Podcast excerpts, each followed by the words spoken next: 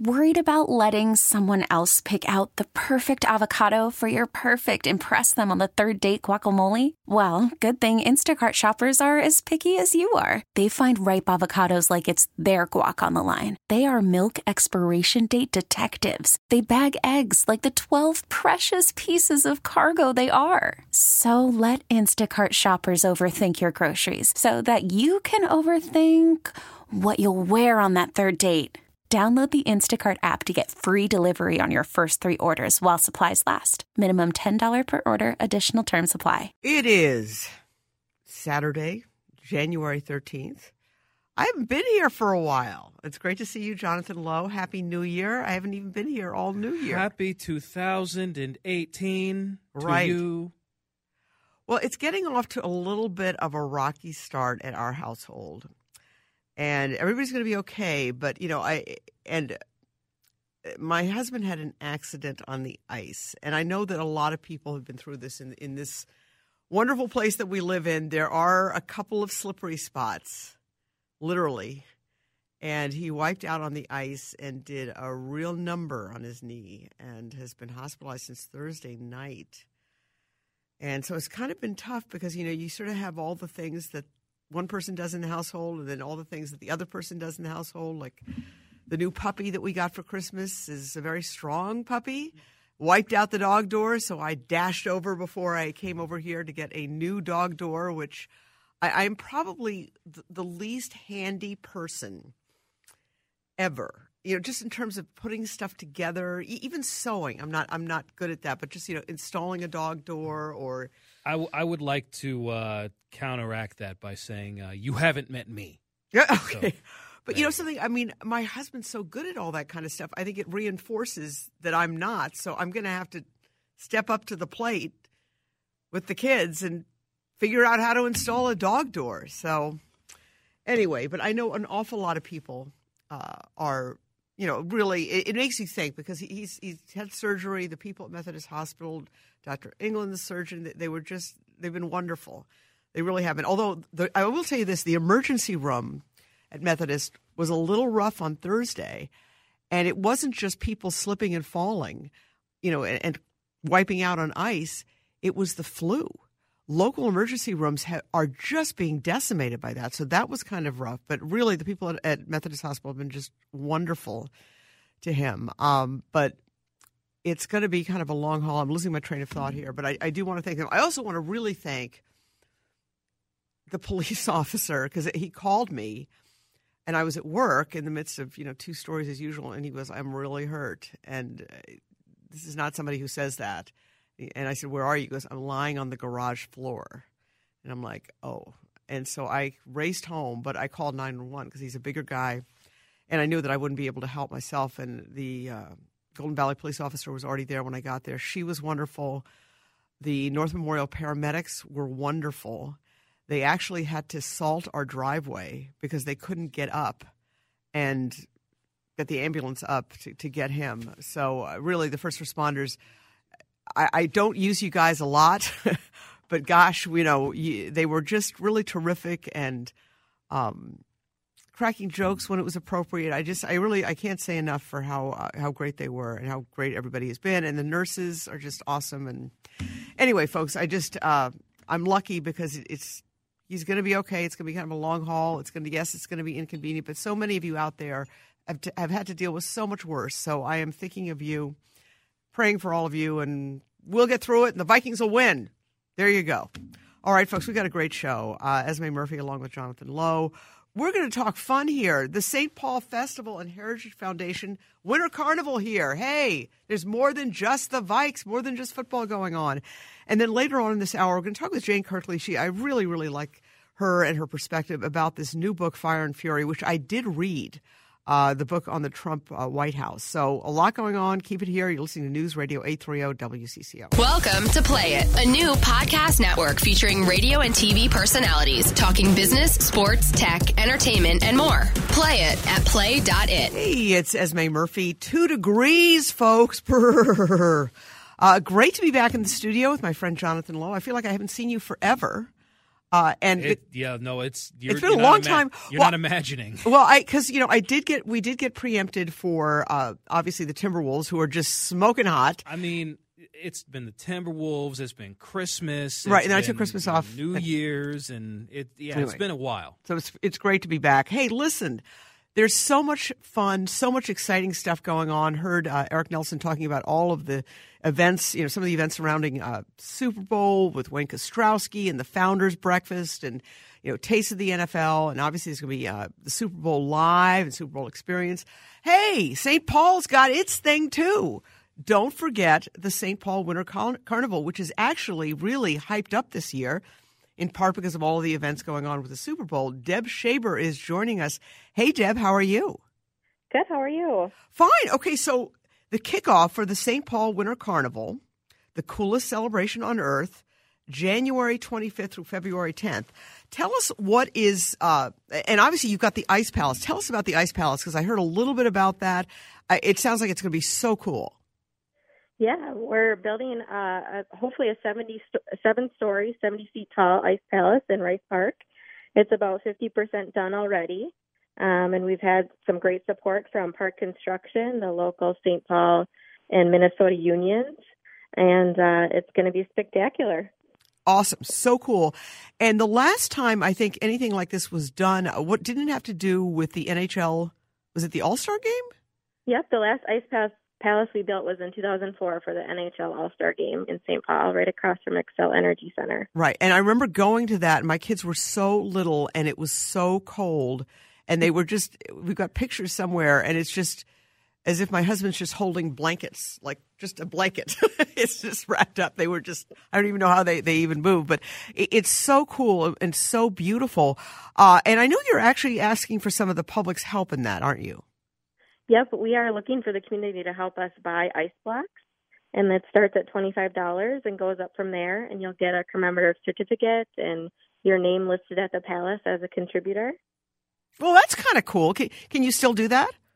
Yep, it's available at wintercarnival.com, and you can go see all the different levels that are available. Wow. Okay. Now, obviously, are are you counting on a lot more people visiting because of the Super Bowl? Um, we are, and I think just the essence of having the Ice Palace too will bring more of the local community as well. Very cool. And then also, um, I, I know that, that that are looking at, at, at sort of you know a number of different things. Let me ask you about. I, I had a, a friend um, whose wife asked me about uh, maybe doing some kind of surprise party, maybe the week before the Super Bowl, and it would involve people from St. Paul and Minneapolis getting together somewhere in between. And I thought. This is going to be a tough week. Um, how are you going to handle like the traffic and parking and all that? Are there extra, uh, you know, efforts being made there? Yeah, we are definitely working with the city of St. Paul as well as Visit St. Paul um, to work on parking. Uh, the St. Paul PD has been great on um, be- being a very great partner in terms of traffic. I know um, the city is going to be putting up road closure maps on their website, and we'll tag those in as well. Um, you know, traffic will run pretty smoothly. You know, the ins and outs, and um, there's plenty of parking in St. Paul as well. Okay. Tell us about because you know I think a lot of people think about the medallion hunt or maybe you know that that uh, parade, but but tell us about some of the events that, that are going on because there really is a whole spectrum of events. Yeah, so we have three um, main parades. We kick off Thursday night, our opening night, January 25th, with a moon glow parade, and that we actually ask the pedestrians and public to come walk in the parade with us, which is fun. And then Saturday, January 27th, is our Grand Day Parade, and that starts um, the Smith Avenue Bridge and comes down West 7th Street. And then Saturday, February 10th, is our Vulcan Torchlight Parade, and that starts over by CHS Field and comes through downtown on Fifth Street. So that's exciting. We also have the Vulcan Snow Park at the State Fairgrounds with a giant snow slide, um, snow sculptures, and they're doing an actual snow ice palace as well this year, um, as well as Special Olympics jumps and whatnot. Then obviously Okay, so that's going to be that's going to be at the fairgrounds. Yep, that's at the Minnesota State Fairgrounds. Um, and and so as is that always an event? Yep, that's always been an event for us for many, many years. Okay, and and, and again, tell us about what's going to be going on at the fairgrounds, like the, the the spectrum of events there. Sure. So they have a giant snow slide that you can ride down They also have uh, two polar plunges for Special Olympics. New this year, they have bar stool ski races and lawnmower races. So that's kind of fun. And then there's snow sculpting competitions. You can go see all the different snow sculptures there as well. Wow. Okay. Now the Rice Park uh, Ice Palace. That's like right on by the Mississippi, right? Uh, Rice Park is located in the heart of downtown. Right oh, that's right. Of course, of course, right by the St. Paul Hotel. Yep. Okay, of course. Yep. I'm, I'm sorry, St. Paul folks. I'm not that illiterate in St. the ways of St. Paul. That's going to because first of all, that's that's really such a pretty spot anyway in the winter, uh, with the lights and you know that that hotel and the theater. It, it just yep. a lot of energy there. Yep. So the Ice Palace will be on the south side of the park, and then we will have some other winter carnival activities, including live music every night on a stage, um, and ice sculptures and vendors to view as well. Uh, other obviously, obviously the uh, Ice Palace is something that is different, uh, and partly because of the Super Bowl. What are is there anything else that's noticeably different or larger or more amped up or something new that you're starting?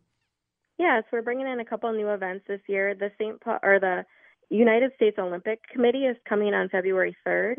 They're bringing a bobsled, some curling, a s'mores mobile, um, and then some Olympic athletes. So that'll be fun. Um, we're working. And, and where are they going to be? They're going to be on Fourth Street, right um, on the heart of Rice Park. Oh wow! Okay. Yep. Um, we are also working on an event called Hot Time in the Park, where we're going to be inflating three hot air balloons as well as having other hot air balloon baskets. Um, and then turning the palace red that night. Wow. Okay. Now, crashed ice. I know that that's not the that's a separate event, but that's going on at about at the same time, right? Crashed ice actually happens next weekend. So oh, right next weekend. Okay. Yep. Wow. So it's it's just it just keeps going.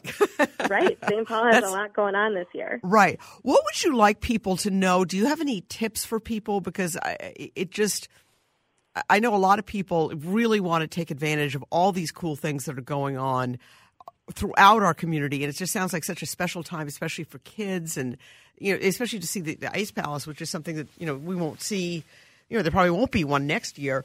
Do you have any suggestions on how to get around, or how to get to St. Paul, or parking, that kind of thing? Um, well, definitely come to wintercarnival.com. We'll have information on parking and directions on how to get to Rice Park and the State Fairgrounds. Um, the Green Line is always a great option. So if you're coming from an area where the Green Line is, take that in. And Rice Park's a block away from the Green Line stop. Um, and then Visit St. Paul also has a website, Visit St. Paul backslash SB52, where they're hosting all of their Super Bowl activities that are happening in St. Paul, and we'll provide more information on um, getting around and what else is going on. Okay, and you also have all the things like the, the ice carving competition. The, the, I mean, those those that always blows me away. Yep, ice carving competition will happen the 26th and 27th of January, our first weekend. Okay, and you still have, of course, the medallion hunt. Yep, the medallion hunt starts next weekend, and that's uh, presented by the Pioneer Press. All right, because that's one of my favorite things, and the royalty coronation, and all all of those fun things as well. Yep, um, and then an ice bar, live music every night. Oh, what's what is an ice bar?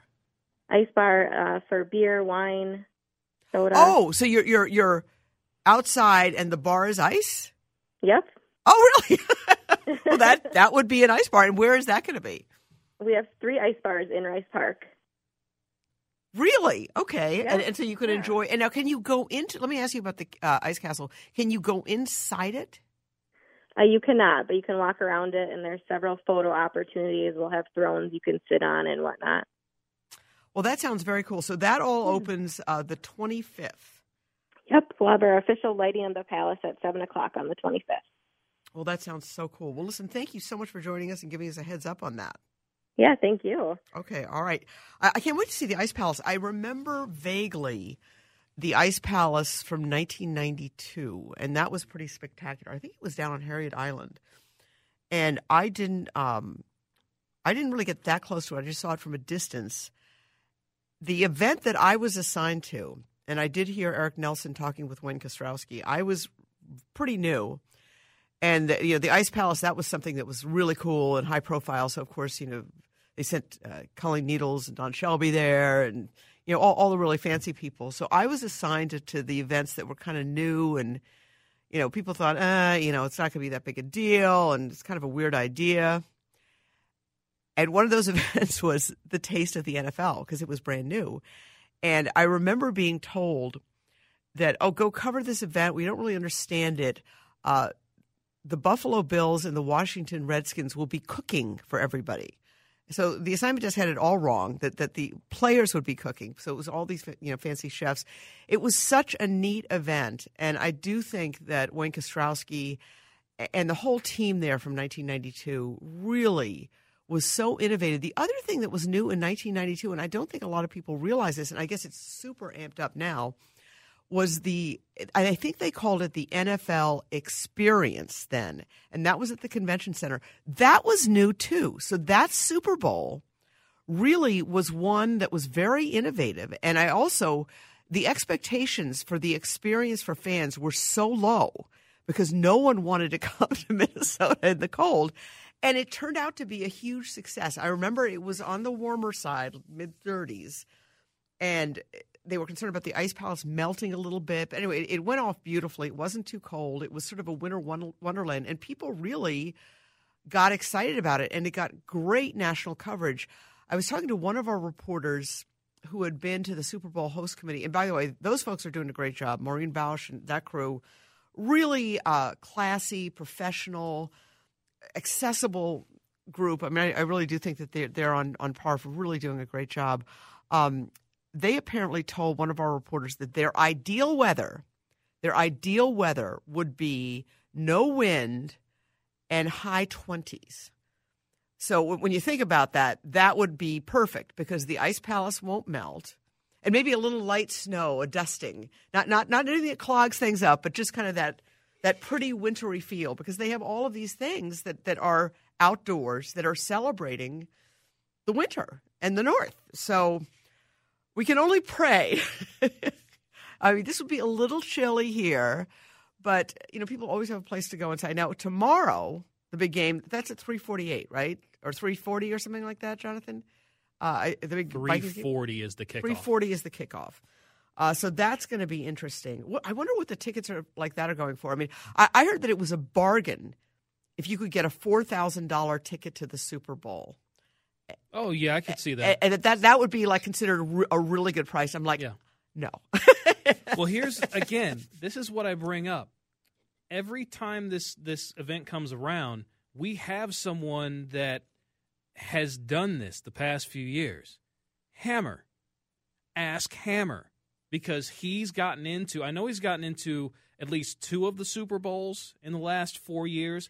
I want to say it's more like he's gotten into three of them. Well, Eric Nelson always covers them. I mean, I think he's ever right, and, and, and, that's why I wouldn't ask Eric because he's media. He's he'll, media. He'll, okay, he'll but, but, but Hammer, and actually, you know, I, am filling in for John Hines next Friday. So, and I bet Hammer will be doing. Oh, oh no, because oh. he works nights now. Oh, okay, yes. okay, okay. Well, maybe we can get him to call in. But so he actually managed because I, I know he's a huge Seattle fan, and he actually I think went out there, and I don't know if he scored a ticket there. He he went to the. He's been to the last four locations where the Super Bowl has been New York, Phoenix, uh, San Francisco, and Houston.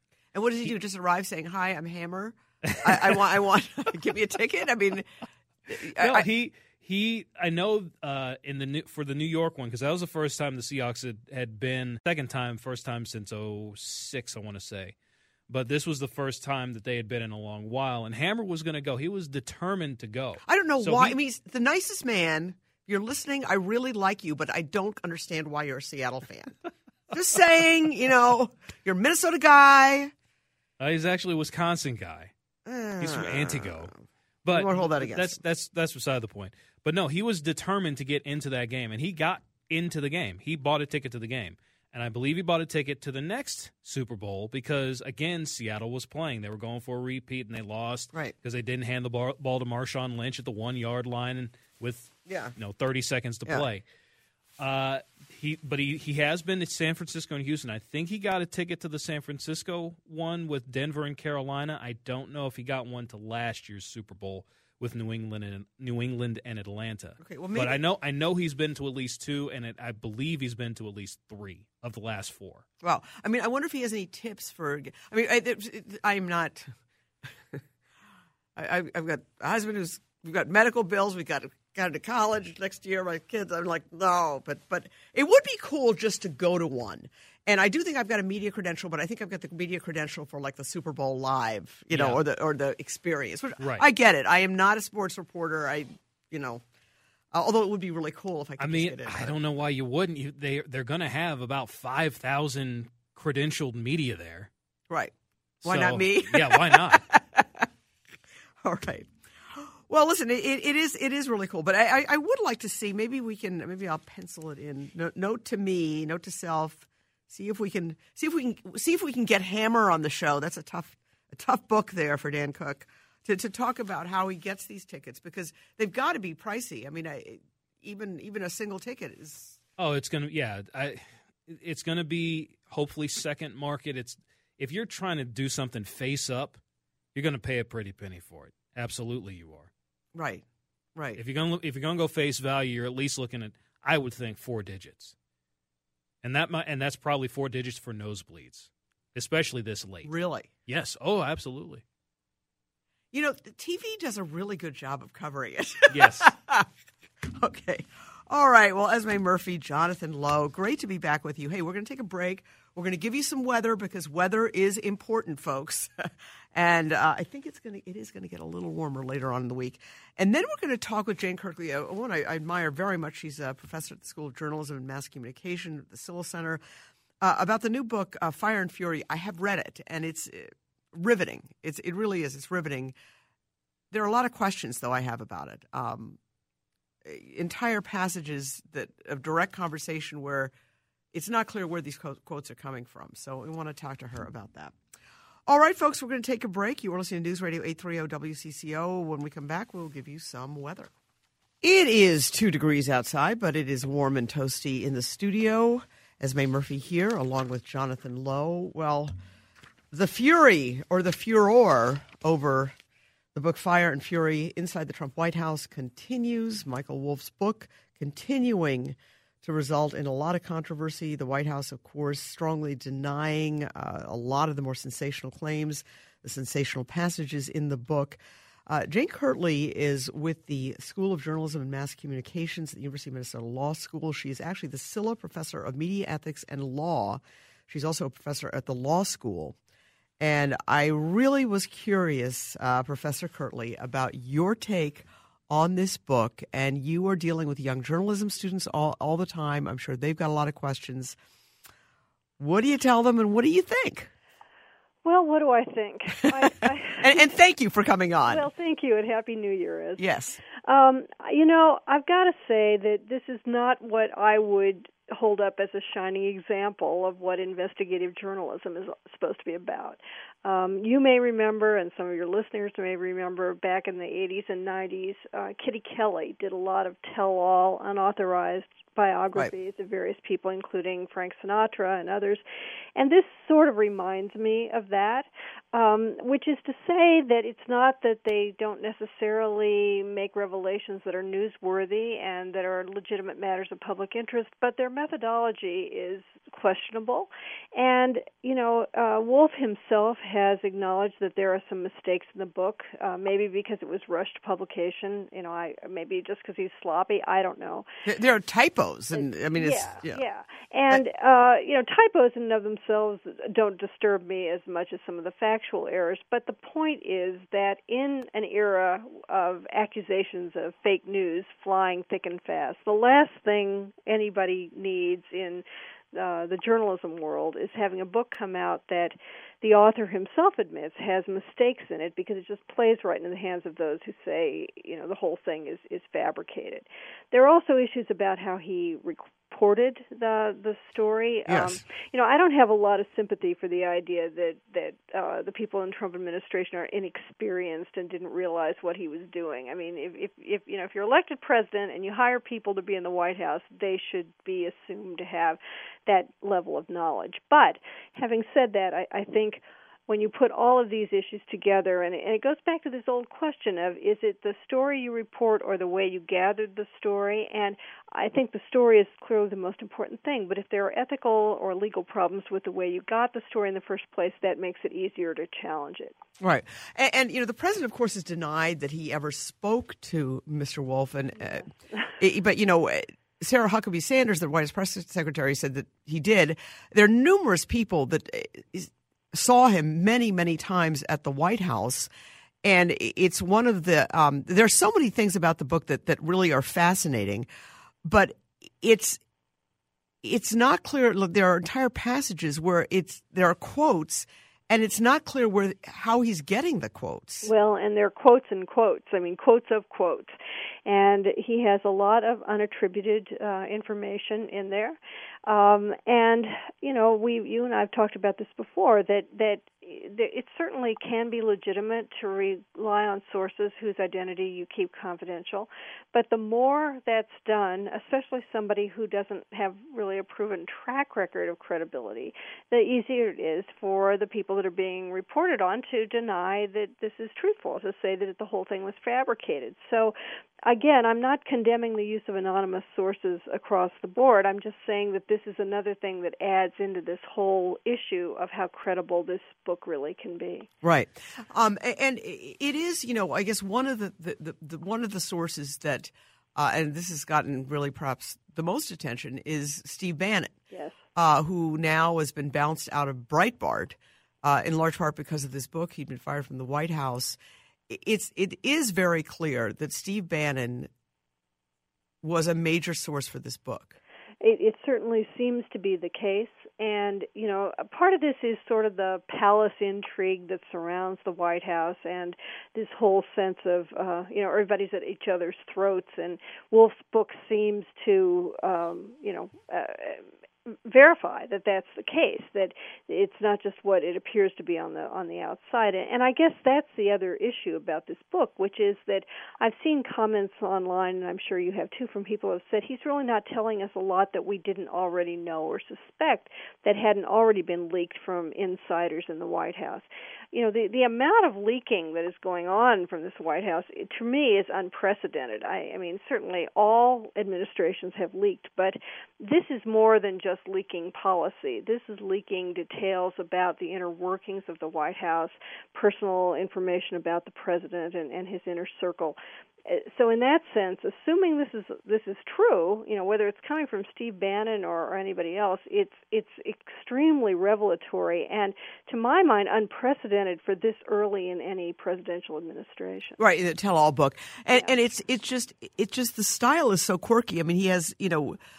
Uh, a, a, dinner party that's taking place, and Roger Ailes is there, and all, all Steve Bannon's there, and it turns out the dinner party we, it's not revealed in the book was actually at his his own home. Right. You know there are all those kinds of things that i just think are so um, bizarre. And then he also refers to, to himself in the third person as occasionally as the journalist. And, and i'm and, like and i was like ugh and, and this is something Wolff has done before in his in his previous life and you know, and I guess in a way that's what makes this extremely unusual because it's not a typical Washington insider tell-all book. It's very much more in the in the realm of the kinds of again books that a Kitty Kelley would write, the sort of New Yorker insider. And um, I think that's part of the thing that's so unsettling about this because as with so much about the Trump presidency, it doesn't fit the mold even for a tell-all book. Right. Um, it, it also um, it, it it really is an extraordinary thing because it does seem that he did have a lot of access, but then so many people are denying that, that, that some of the quotes are accurate. Although I don't think Steve Bannon is.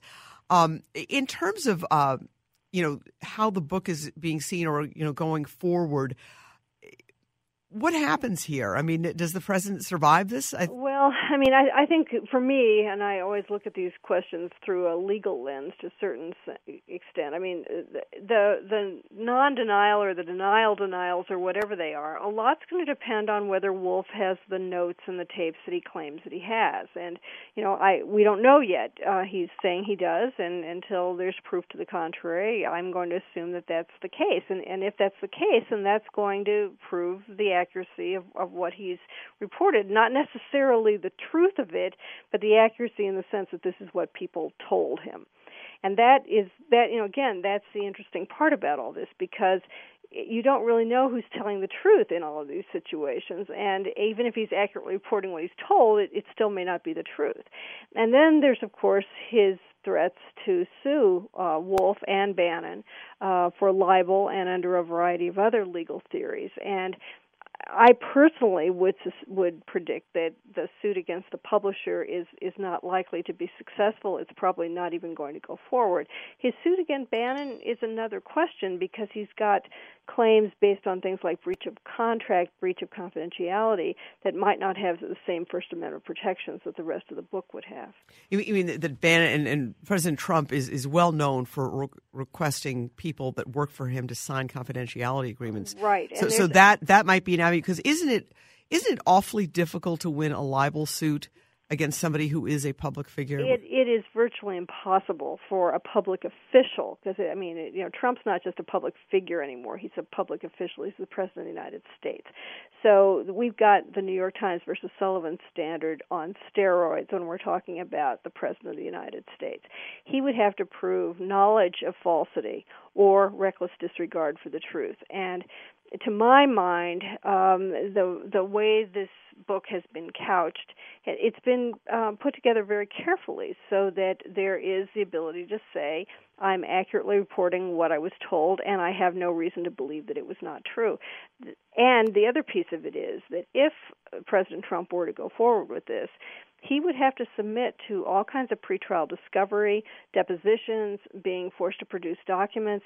Um, you know, I can't imagine that he would want to subject himself and his administration to that. Right, and and you know, one of the things that I thought was so remarkable about the book, I don't think I've ever read a book where one of the people that is thanked is the libel lawyer. Yes, which I, have never seen that before. But well, Michael Wolff literally thanks the libel lawyer. Well, you have to know that a book like this would have had to been very thoroughly vetted um, by a lawyer yeah. for the publishing company because even given the protection of New York Times versus Sullivan, the point is there are a lot of other people that are mentioned in the book who might not uh, rise to the level of being a public figure, a public official, and, and might be better able to bring a plausible libel suit. So I'm sure this the lawyers looked at this book very carefully.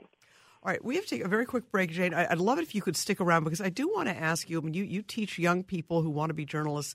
Your thoughts about the remarkable developments of all of these extremely well known journalists, uh, both in print and in television, who have uh, had to leave or quit or resign because of their sexual assault allegations against them. So uh, we'll, we'll pick that up with Jane Kirtley after this on News Radio 830 WCCO. Welcome to Play It, a new podcast network featuring radio and TV personalities talking business, sports, tech, entertainment, and more. Play it at play.it. Esme Murphy, along with Professor Jane Kirtley from the University of Minnesota, both the Law School and School of Journalism.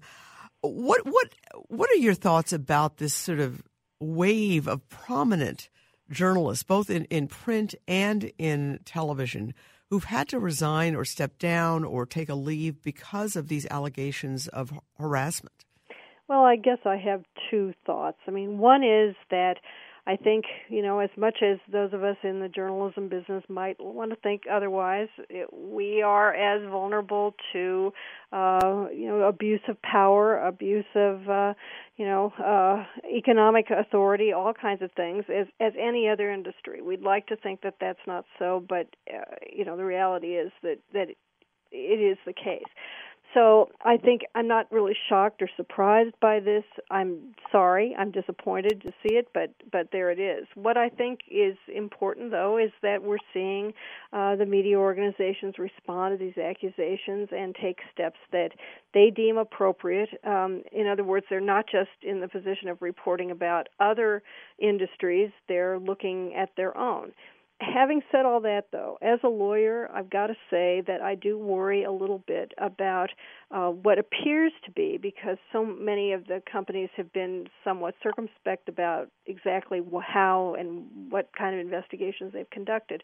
I'm a little concerned about there being sort of knee jerk reactions to accusations without a thorough investigation. Um, again, I have no specific examples. I'm not pointing a finger at anybody, but it seems to me that here in the United States, we do have a history of kind of going into a, a frenzied reaction against injustice, which you know is, is is a great thing in some respects, but it can also mean that people can be hurt uh, in situations where there's really not adequate uh, evidence to justify it. So. Um, and, and that I'm not limiting just to the media industry. I would say that across the board.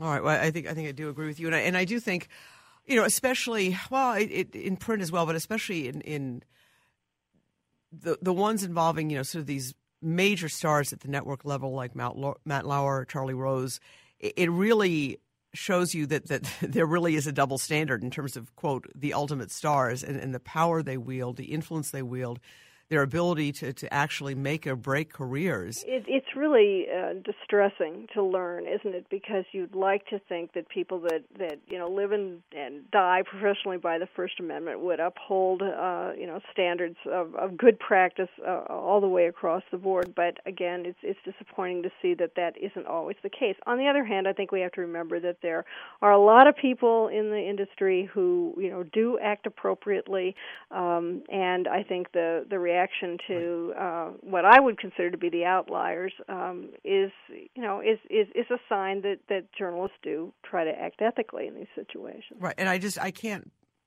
imagine anybody at, at you know WCCO TV or radio acting in, in that fashion. I just can't, and you know that's that's you know we all go through you know training and. Uh, it's just obviously I, I hope that there's really a hard look at these upper levels of people who are you know, making these multi-million dollar salaries that have all this kind of power and the, the, repercussions and the kinds of workforce that they're creating and, and the, the, examples that, that they are providing. So, Jane Kirtley, thank you so much for joining me tonight. Thank you, Esme. My pleasure. Absolutely. It is always a pleasure. She is Jane Kirtley uh, from the School of Journalism, Mass Communications, and also the University of Minnesota Law School. Uh, fascinating perspective there. All right, folks, much more ahead. We're going to talk with a ve- about a very interesting program to help sexual assault victims coming up next. We really need new phones. T Mobile will cover the cost of four amazing new iPhone 15s, and each line is only $25 a month. New iPhone 15s? Only at T Mobile get four iPhone 15s on us and four lines for 25 bucks per line per month with eligible trade in when you switch. Minimum of four lines for $25 per line per month with auto pay discount using debit or bank account. $5 more per line without auto pay, plus taxes and fees. Phone fee at 24 monthly bill credits for all well qualified customers. Contact us before canceling account to continue bill credits or credit stop and balance on required finance agreement due. $35 per line connection charge apply. Ctmobile.com.